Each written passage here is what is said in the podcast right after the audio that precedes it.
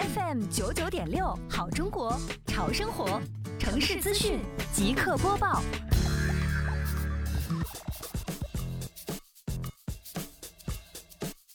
围绕美丽杭州创建暨迎亚运城市环境大整治、城市面貌大提升长效管理工作的要求，杭州市西湖区双浦镇小江社区启动城郊结合部环境卫生专项整治工作。